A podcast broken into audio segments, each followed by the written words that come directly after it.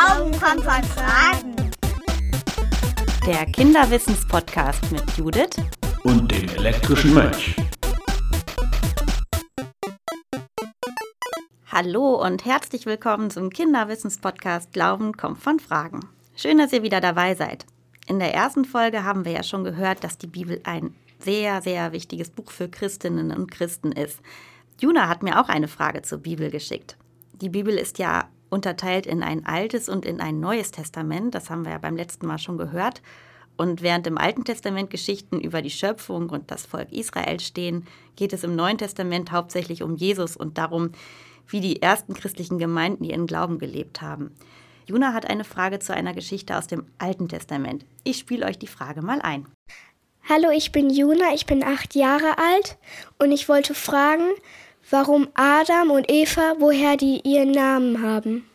Ich danke dir für diese Frage, Juna, und ich bin mir sicher, dass der elektrische Mönch eine gute Antwort in seiner digitalen Bibliothek für dich parat hat. Ich logge mich mal in mein geheimes Terminal ein. Moment. Und schwupps ist er da. Hallo, elektrischer Mönch. Hallo.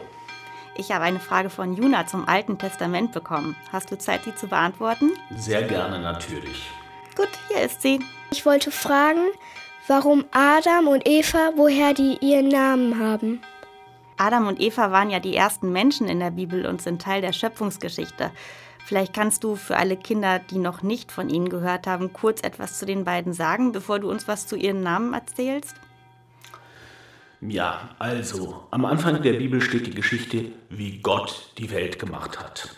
Da steht, er hat sie in sieben Tagen gemacht und an einem einen Tag hat er das Wasser gemacht, am nächsten Tag die Sonne und so weiter und so weiter. Und er hat eben auch den Garten Eden geschaffen oder das, was viele vielleicht als Paradies kennen.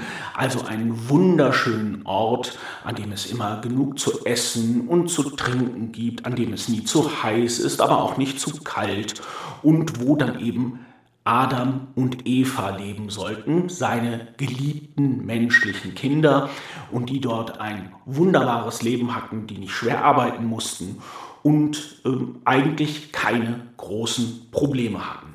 Die beiden lebten da. Und in der Bibel steht, dass Gott Adam aus Lehm bzw. aus Ackerboden geschaffen hat. Das erkennt man auch daran, wenn man den Originaltext liest, denn Adam heißt Mensch im Hebräischen und Adama bedeutet Ackerboden. Das heißt, jemand, der Adam heißt, ist eigentlich ein Erdling, also jemand, der aus Erde gemacht worden ist. In der Bibel steht, dass Gott Eva aus der Rippe von Adam gemacht hat und Eva, der Name hat sich über die Jahre sehr lange verändert, die hieß früher ganz anders, wahrscheinlich sowas wie Chava, aber man weiß gar nicht genau, wie man das jetzt aussprechen muss, beziehungsweise ich weiß es nicht. Und das bedeutet Leben, weil Frauen ja Kinder gebären und deswegen der Inbegriff für Leben und die Weitergabe von Leben sind. Ähm, jetzt hattest du gerade gesagt, dass sich der Name Eva auch im Laufe der Zeit gewandelt hat. Wer hat denn jetzt eigentlich festgelegt, so jetzt hieß die aber Eva und nicht Dorothee oder keine Ahnung wie?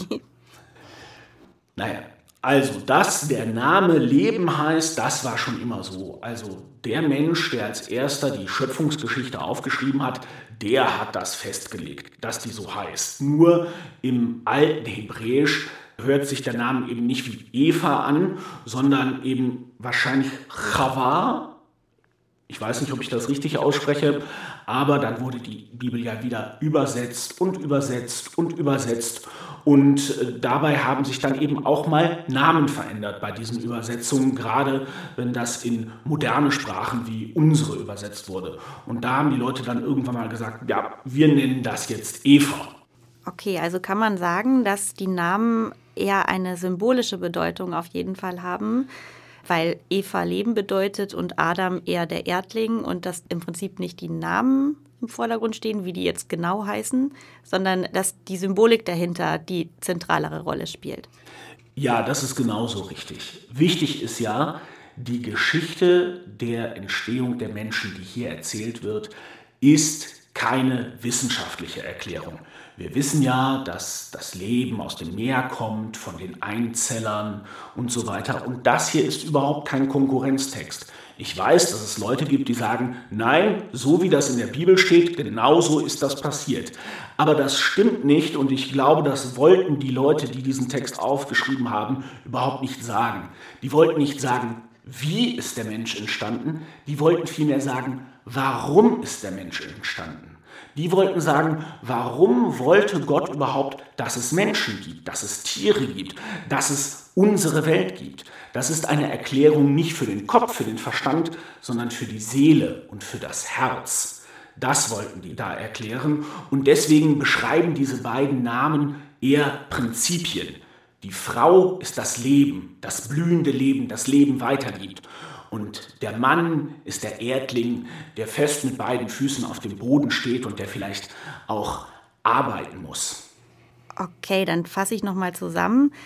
Die Schöpfungsgeschichte in der Bibel ist also nicht eine Erklärung, wie genau wissenschaftlich gesehen die Welt entstanden ist, und das ist ganz wichtig, sondern eher eine Frage, warum Gott die Welt erschaffen hat und dass es einen Adam gibt, der übersetzt Erdling heißt, also der aus Erde geschaffen wurde, und eine Eva, die symbolisch das Leben bedeutet, und dass die beiden die Menschheit sozusagen geprägt haben auf der Welt. Und, und da habe ich auch noch einen kleinen Fun-Fact für euch.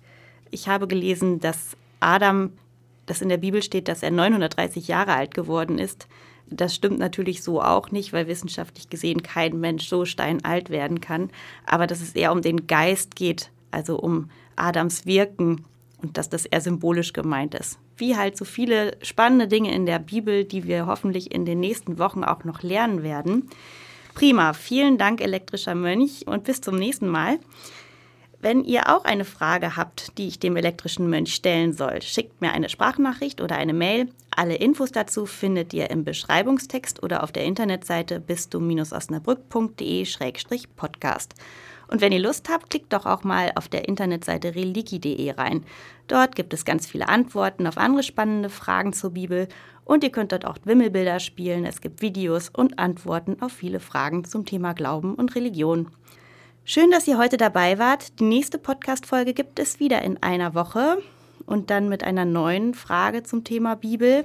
Ich würde mich freuen, wenn ihr wieder dabei seid. Bis dahin, bleibt neugierig, denn Glauben kommt von Fragen. Glauben kommt von Fragen. Der Kinderwissens-Podcast mit Judith Und dem elektrischen Mönch.